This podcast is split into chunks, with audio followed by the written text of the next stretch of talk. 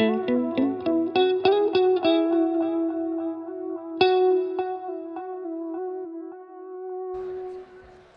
morning, Theo 102. Welcome to Friday the Wednesday edition. We're the so Friday of you're our class is a Wednesday this week and one more week next week. We'll be in here Monday and Wednesday. For Wednesday is the midterm exam, as you know. Yes, Please remember to bring something to write on if that helps you and something to write with.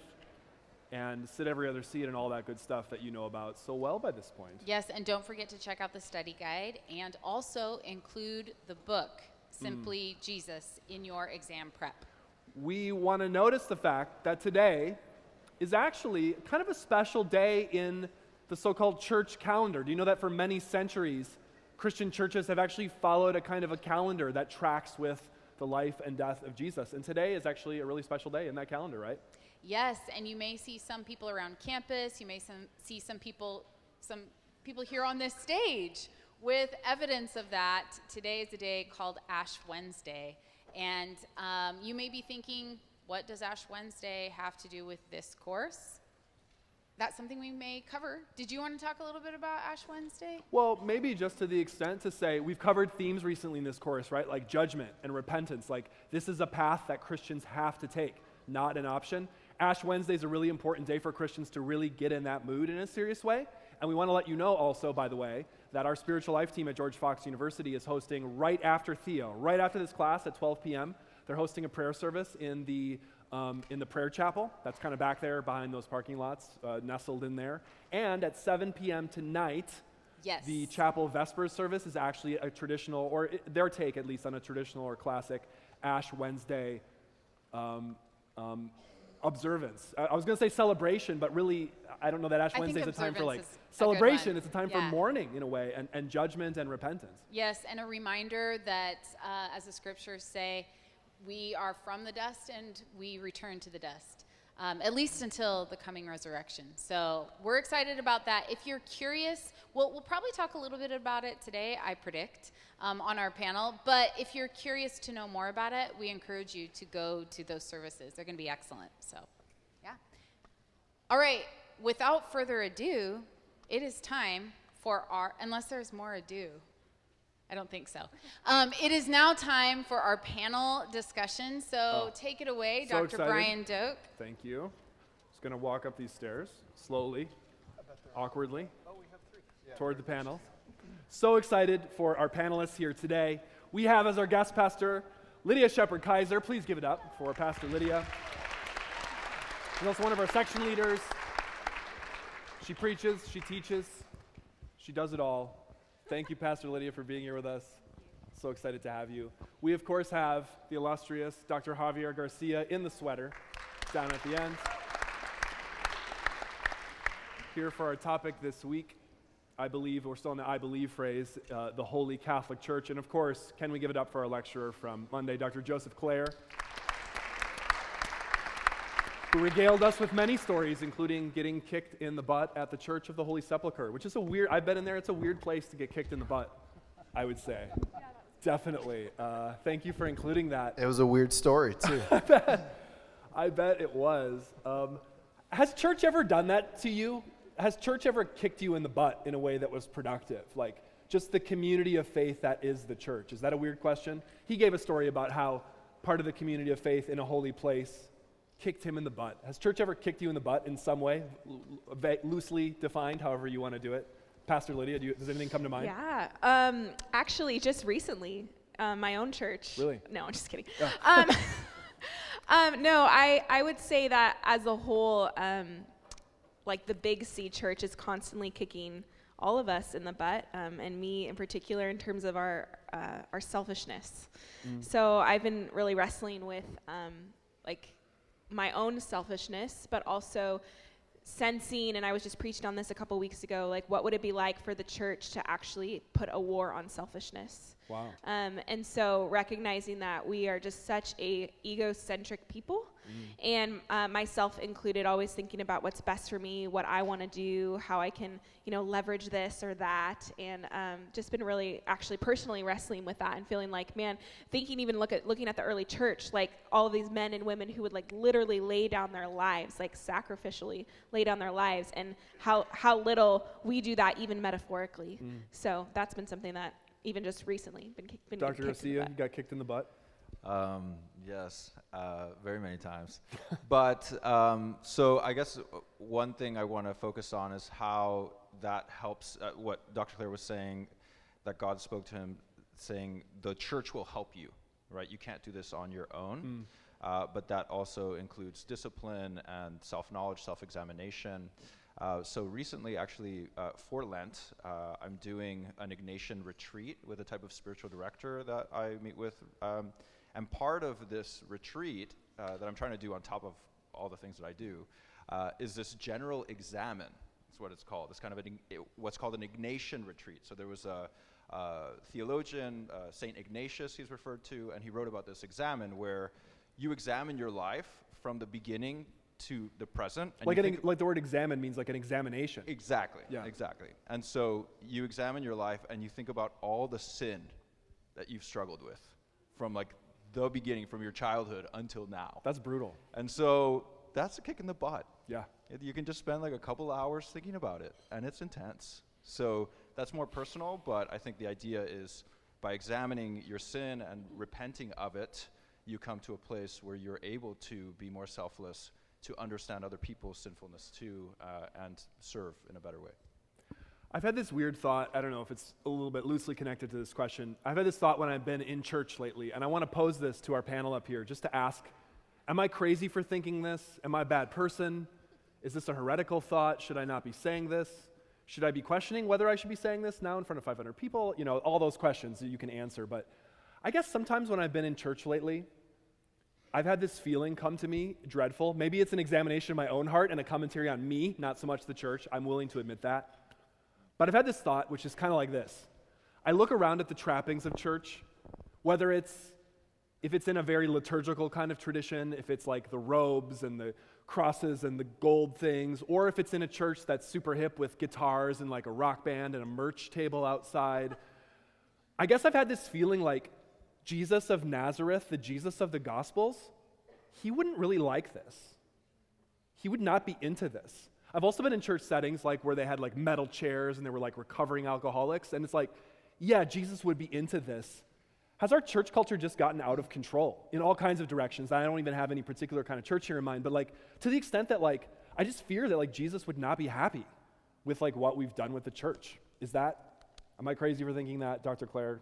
I, I confide in you. I confess it, but wh- I mean, what do you think? I, I think it bears out the stats I started my lecture with that a lot of people are leaving the church just for that reason of feeling its hypocrisy, its irrelevance, uh, its kind of showiness, its inauthenticity. Um, and I think that, that that metaphor of the church being the body of Christ speaks to that, that the body of Christ mysteriously um, is still the church. We are his embodiment as his followers on earth. And in the mystery of time and eternity, Christ is crucified and risen. In some ways, I feel like when you're in church, you feel more like it's Christ's body on the cross than it is his, his body that's risen What do you in glory. What, what do you mean? What do you mean by that? His body on the cross. Yeah, I think so. Whether or not it's the inauthenticity and hypocrisy, or just the division and nastiness that you find in churches that make you just not want to be a part of the the petty arguments, um, there's just this sense that this is a human institution.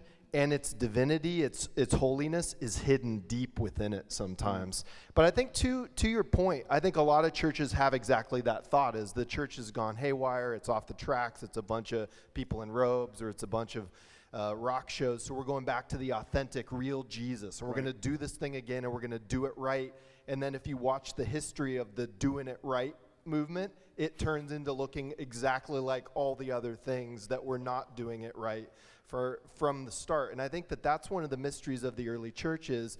They were trying to stick to Jesus and stick to his message and stick to his ways, but they also needed to form a community that thought about things and did things together and stuck together and had continuity Otherwise, we wouldn't have the New Testament that came down to us. Otherwise, we wouldn't have something like the Apostles' Creed.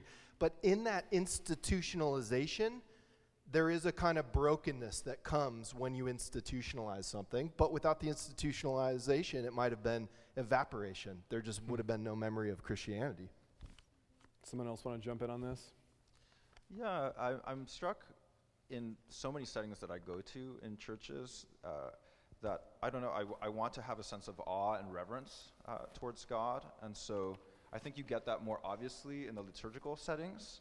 Uh, but I do think it's possible in a lower church setting too. So I think Can you explain? Can I Yeah, can yeah. interrupt for you to explain? Like, what is a liturgical setting? Like, And what's a low separate? church setting? Yeah. Yeah, what so- is- what does that yeah. mean? So basically, um, well, when I was in England, they used to call it uh, either going up or down the candle, right? Like if you think about a candle, you can go towards the wick where it's like you know the light and then down. But basically, a low church setting is um, usually you have a pastor who's not in what would be called vestments. You have somebody in a suit or you know who's in flip flops, T-shirts and jeans and so stuff? very informal. If your right? pastor's wearing jeans, you're in a low church setting. Yeah. Okay. Yeah. That's how you Um, know. And so then a, a lot of the music will also be quite contemporary, right? Um, maybe fewer use of hymns or traditional songs. Like in a low church setting, someone could just interrupt and be like, you know what? We're not going to do this right now. We're going to totally change this. And, and everyone will be like, yeah. And somebody just starts doing something crazy. You know, like and then that's the beat all, drops. Uh, yeah, exactly. The beat drops. It all goes down. The lights go out. That's low church. Exactly. I bet a lot of these students are actually very familiar with that setting and never even realize that there's any other kind of church setting than that. I bet that that's true. Yes, and then the high church setting is what you referred to before, which is more uh, more akin to Roman Catholicism or Eastern Orthodoxy or certain forms of Protestantism, where where we get this view sm- smells and bells, right? So you might have somebody with um, an incense, uh, you know, i- incense in the church. You have priests in vestments. Uh, you have the sacraments being very central to the worship. There's a liturgy, there's an order of work that the church does in a very strict way. Prayers that are recited Prayers, rather responses. than freestyle off the, the top of the head. Exactly. So that's, I, I guess what I was saying is that reverence is possible in both settings, but I'm struck when I don't see that reverence. Maybe it's like taking it too. I see. too far on either end, right? Pastor Lydia, are you a fan of the low church or the high church, or do, do both I'll have you- something I'll important? let you guess. Yeah. Uh, no, so I I'm kind of struck in this conversation. I'm thinking about the people. So I'm I'm Foursquare, which is a kind of a Pentecostal, charismatic type of, of church, and definitely a low church Yeah. setting, very If any of you go to if any of you go to Red Hills, like Red Hills Yeah. Church, that's a Foursquare church. You probably don't even know that, but if you go to Red Hills, that's yeah. what that is. Yeah. Yeah. So, um, one of the things that we're constantly talking about and thinking about is what we call like those people outside the door. So, that, who are the people that don't know Jesus yet? Mm. And how can we essentially attract them? How can we, not that we change the gospel, we don't water down the truth, but we're, we, we're looking at how can we appeal to them? Because for hundreds and thousands of years, it felt like for a lot of people, I'm not one of them, right? I don't fit in. I'm too informal, or um, I talk. I don't talk like that, or I don't understand that language. And so I'm struck by as we talk about reverence. I'm also thinking about irreverence, and that sometimes the beauty in reaching people who would never go to a certain style or type of church. And so when I think about this, like marketing, almost that we're talking about, or are we getting too much, you know, too much light show or too much merch or that kind of idea? Uh, I I go back to the question of well, absolutely, you can go way too far in those things, but how are we to stay relevant to the point where if we continue in one, part, if there was only one sect, if there was only the high church or there was only the low church, we would lose an entire mass of people that we may never reach. And so I'm thinking in that way. Yeah. Students, you can begin writing down questions or even raising your hand. Warning, it's coming to you soon, okay? It's coming to you. Dr. Clair, you want to get in on this? Yeah, I think just to add that whatever your kind of church or style or point that your church started, maybe Foursquare in the mid 20th century, um, or your Roman Catholic, your church goes way back, it's important to know something of the church's history. And that's what we're trying to do these four weeks because. Because God is the Holy Spirit and the Spirit gives birth to the church, and the church has a history these past 2,000 years, it's not the same as Scripture and knowing Scripture, mm. but it is important for us to know where we fit into the family tree. Mm. And I very much came from low church, low church, low church. Like my dad played electric guitar, and I got baptized in a freezing river out in the mountains when I was little. And this, my sense of church history was church history was Paul the Apostle after Jesus, and then things went dark for a long time until Chuck Smith Yeah. and Calvary Chapel and the Jesus movement started. Straight to the is- river where straight to the river, exactly. Yeah. And that, that left my imagination and my faith weakened to not know this, this cloud of witnesses, as we'll talk about over the next couple Can I, of weeks. can I ask you like a technical question there? I mean, I know this might be a hard one, but just as an historian of the church, like in that early church setting that your lecture was partly about and the gifts we got from it, 100 to 500 AD, was church low church or high church or kind of a mixture? Or how would you care? Is there even a way to characterize it briefly? Yeah, it is. Um, it is a total mixture. It's nothing um, to the level of formality that we see in the really high expressions that we get now in, you know, Roman Catholicism, Orthodoxy, Anglicanism.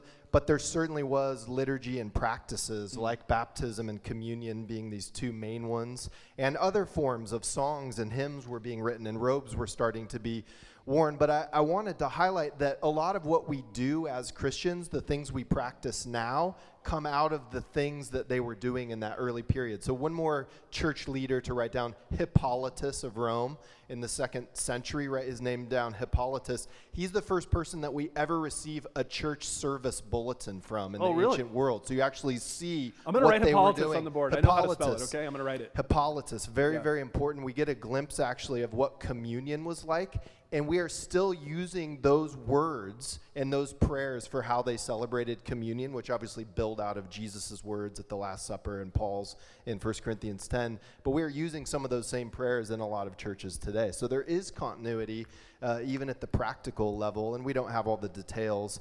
But no, the church was a diffuse thing. Some people had home churches. There's a thing called the domestica ecclesia, where people would have like big home churches going on, and it, it was diffuse and wild and awesome, kind of like it is today. Anybody ever do church in a house before? Just like straight up? Some hands out there. Students, what do you think? Jenna, you got something there? All right. Hi, my name is Cam. Um, you guys already kind of addressed this, but um, as it is Ash Wednesday, can you guys explain the action of Lent, what it is, why we should act on it? Um, what is Ash Wednesday? What does it symbolize, especially within the season of Lent?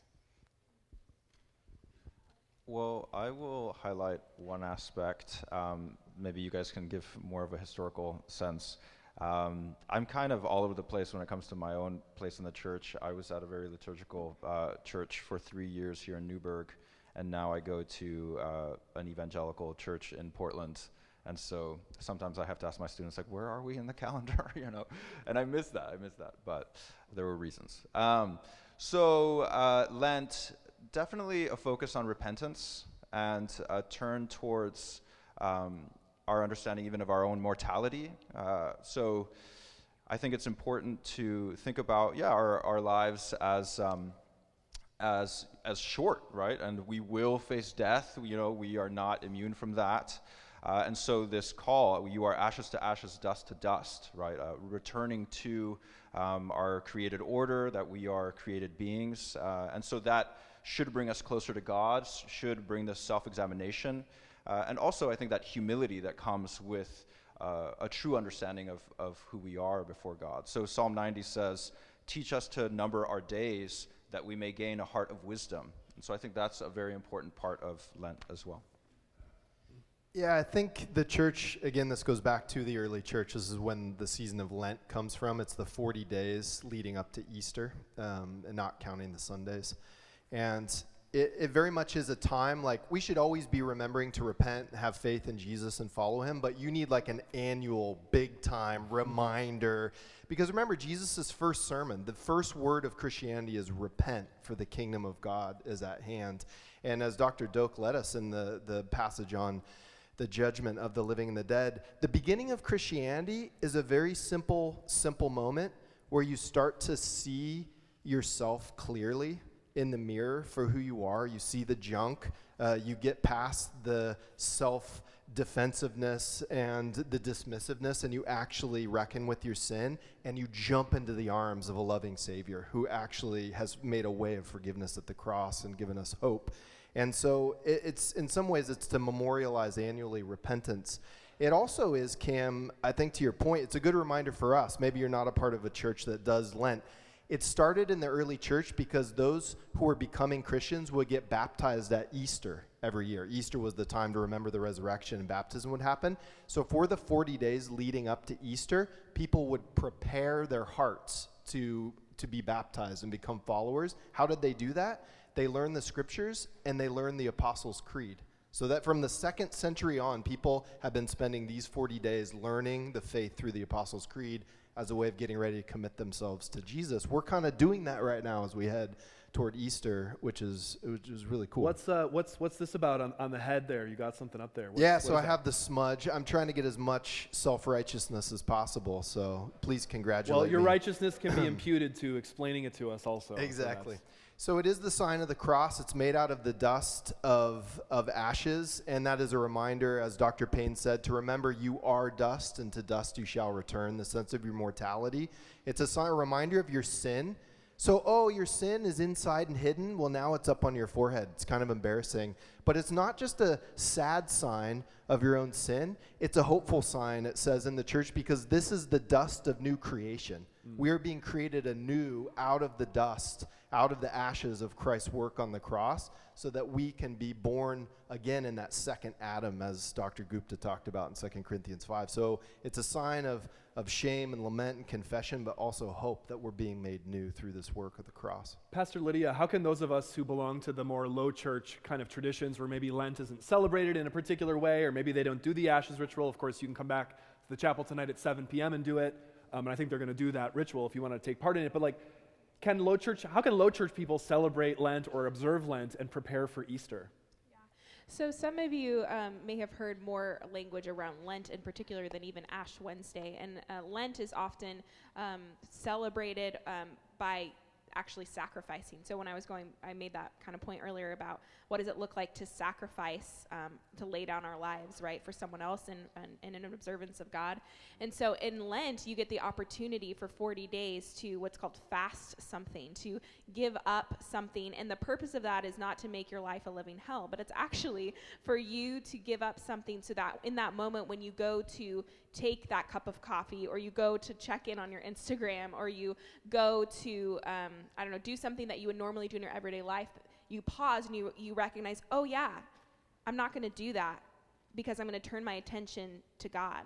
Normally, I would, you know, and it's not necessarily bad things that you're participating in, right? But it's something that has become maybe a habit in your life that you're recognizing. Oh, I'm gonna, I'm gonna pause in that moment and turn my attention toward God, and it creates a new habit in your brain. It creates more space for the Holy Spirit to speak. And so, in the low church settings, um, we don't talk a lot about the church calendar. We don't talk a lot about Lent or Ash Wednesday, but this is something that uh, we, we do try to weave in and encourage, at least in my setting, um, for people to be aware of because what it does is it breeds um, an ability to invite the Holy Spirit to work anew in this season now in our lives and recognize maybe some of the sin and the habits that we've put into our lives where we're no longer dependent on God, but we're dependent on the world for certain things. So that's how, how I would see Lent kind of weaving into our lives. Yeah, and just to add on to that, um, what's interesting too is how Lent can affect the rest of your year, right? So maybe through Lent you form new habits uh, that actually leaven the rest of your life. And so uh, part of Lent is that self examination, seeing what is hindering your relationship with God. And maybe you decide, hey, actually, this is not healthy for me to engage in. And Lent was a way of learning that about yourself. So that, that's actually incredible if that can be a part I of did that. a I did a Lent fast of a particular thing a couple of years ago, and it did exactly that for me. Like it led me to re-examine an entire area of my life that was just kind of like out of control, you know, and just putting that under like like letting that come into the light of God's like vision rather than trying to hide it was really spiritually helpful. I think there's some something to be said for doing something physically that like ritualizes what's going on in your heart. spiritually. So I thought about that when we just brought our little notes of things to repent about after Dr. Doak's lecture. That's how it was for me this morning, even. We were doing the confession of sin. I was thinking about all the junk I've done and even stuff I haven't done that I should have done.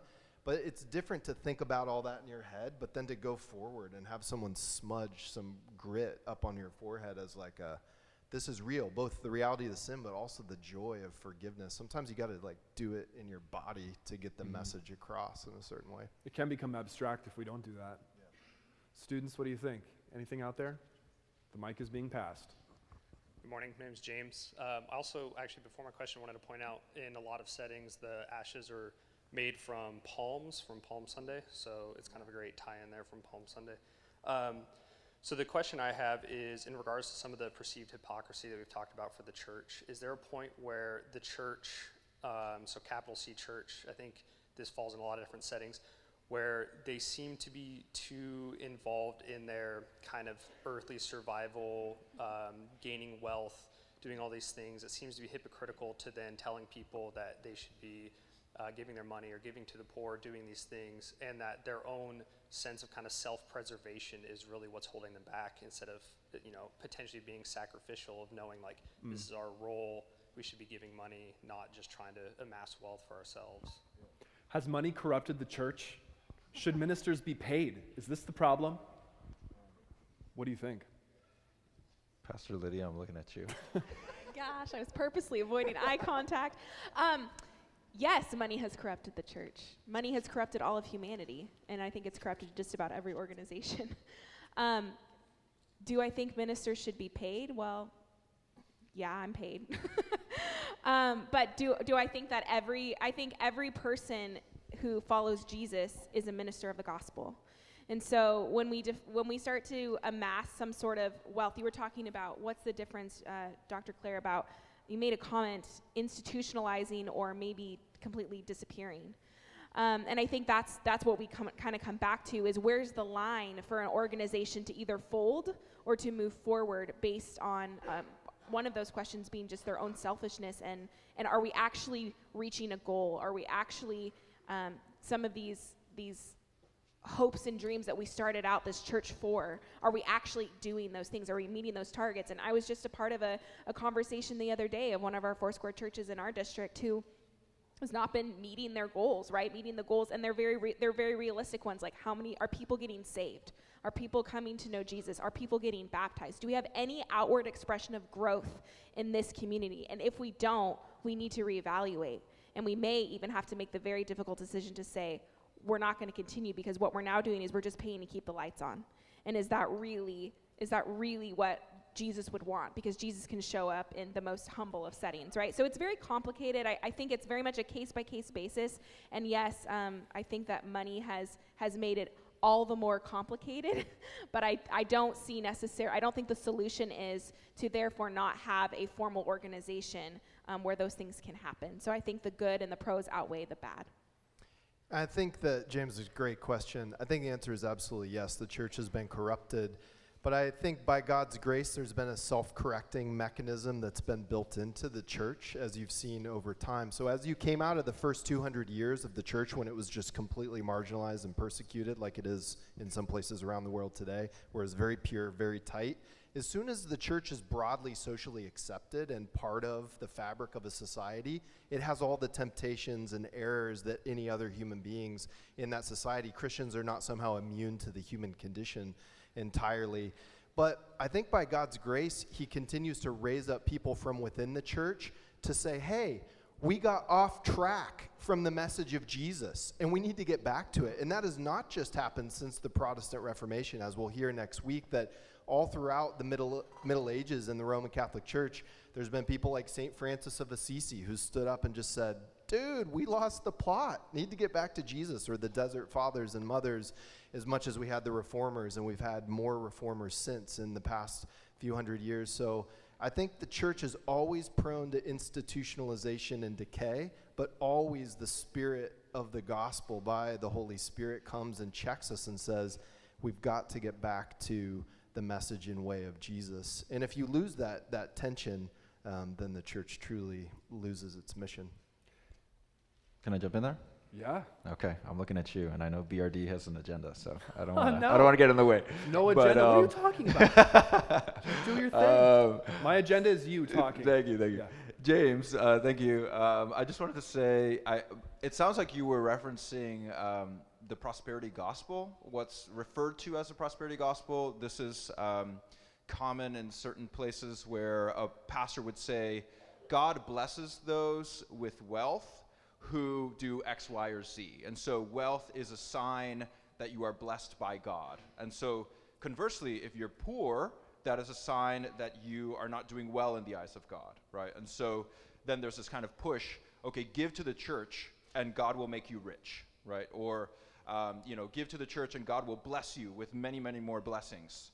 And so this kind of creates this uh, situation which is really corrupt, right? So church leaders get rich, and then people who are already struggling with their resources get poorer, but are expecting God to bless them miraculously because they're giving so much, right? And so then you have these situations where you have these church leaders who are, you know, traveling all over the world in like private jets and like have like six homes and are obvious, very obviously corrupt. So I just wanted to acknowledge that and say that, um, you know, the New Testament and the Old Testament are all about justice, all about um, loving the poor, giving to uh, those who are underprivileged, to the orphan, to the widow. Uh, and Paul, I'm struck by this in many of his letters, 1 Corinthians, Galatians, Ephesians, when he talks about works of the flesh, he talks a lot about greed, right, and idolatry. And so, and he even rails against some church leaders and church members who lord it over each other, whether if they're wealthy, right? So there's a strong push in the New Testament to check ourselves and not, not to not pursue the love of money. And so I think that's a very obvious case in which uh, they've lost the plot and should repent of that. That's a good question. Hi, my name is Owen. I just wanted to get back to kind of what you guys were talking about earlier uh, about the hypocrisy of certain churches and certain Christians. The one was more musical way because you got is we're talking about like Christian rock bands with T-shirts because Christian rock bands obviously they have a very obvious purpose. They are they are meant to bring the uh, uh, the teachings of Christ to like uh, the rock and roll tradition, but at the same time it's like it's the same thing with the kind of Christian artists. They're also a band. They are a earthly performing kind of unit, and they also, you know, they want to build their image. They want to build their fan base, and they want to get more popular and popular, just like any other kind of band. I just want to think, with those kinds of bands like Kansas or MercyMe or Casting Crowns, those kind of people, I just kind of think, should we also look at those uh, kinds of Christian rock bands as hypocritical? Or should we view them with a critical eye on what they write about and what their image are li- is like as bands? How should we view Christian musicians? You could even broaden that out, Owen's good question, to all kinds of things. Like anybody working in any industry making money off of the Christian message in any way. Like, how earthly and gritty do you have to get? How practical do you have to be? I bet there's some moments in the life of a pastor where what you're, you're not like walking on clouds exactly. It's just like, you know, sweeping the floors and like doing basic things that need to be done. So I guess the question becomes, like, how far does that go? I think, uh, Owen, it's a great question. It actually opens up the question more broadly to Christian culture that flowers around the church. And by the way, you're in a Christian college uh, institution, very much like a rock band that is that is about advancing the mission of the kingdom and the gospel, but it's also about education and setting you up for exceptional life outcomes and careers and success and achievement. So even an institution like the university walks this fine line of being a place where we hope you're hearing about Jesus and your lives are being transformed. We also have budgets and money and people to pay and things to do. And so you find yourself in this earthly and heavenly uh, kind of mashup, which is very uncomfortable, but it's also the human condition more broadly. So I think the church is the epicenter of it, but there's other elements of Christian culture around it that we're just trying to walk this fine line. And it gets back to that tension of pure versus mixed that I talked about on Monday. Are we supposed to be becoming the perfect embodiment of Jesus Christ on earth as his body? Or are we this mixed, broken, bandaged body that is on its way toward glory by God's grace. That is, is the church a place of perfection and uh, spiritual athleticism, or is it a hospital uh, for people who can actually recognize how broken they are? And I think, again, the resounding word from the early church is the metaphor of the hospital wins because we're, we're not going to achieve that perfection. Amen. Uh, I also wanted to add so, when I was uh, in, in the UK uh, doing my grad studies, I met a lot of Scottish Christians, so Scottish Presbyterians, and they have a very interesting debate. Uh, I'm not sure if it's still going on, but they, they were having it uh, a couple of years ago about whether to even use instruments in worship, mm. right? So there are a lot of Scottish Presbyterian churches that only allow a cappella and what they call exclusive psalmody. So the only songs you can sing are psalms. And so there's this whole argument around uh, Ephesians 5 you know, bless one another with psalms and hymns and spiritual songs. And so some Christians would take a very limited scope of, well, there's no like cymbals or, you know, uh, guitars or, you know, things that are used. It's just the beauty of, of the voice um, that, that can be used. So just to say, there's a, a huge mm. debate as to what instruments are um, worthy of, of reverencing God. And, you know, there's, I think, yeah. even in the early church, questions of what hymns uh, are appropriate. Uh, so I do think, Owen, you're, you're pointing us to a really uh, rich idea, which is even with people who make it their vocation and job to praise God, you know, they have to be examining themselves about are they profiting from that? Uh, does this become too much about themselves, about their image? Even as we engage with that music, does it also be, do we also kind of are we brought into like the market and capitalism? Or are we just taken in by the culture?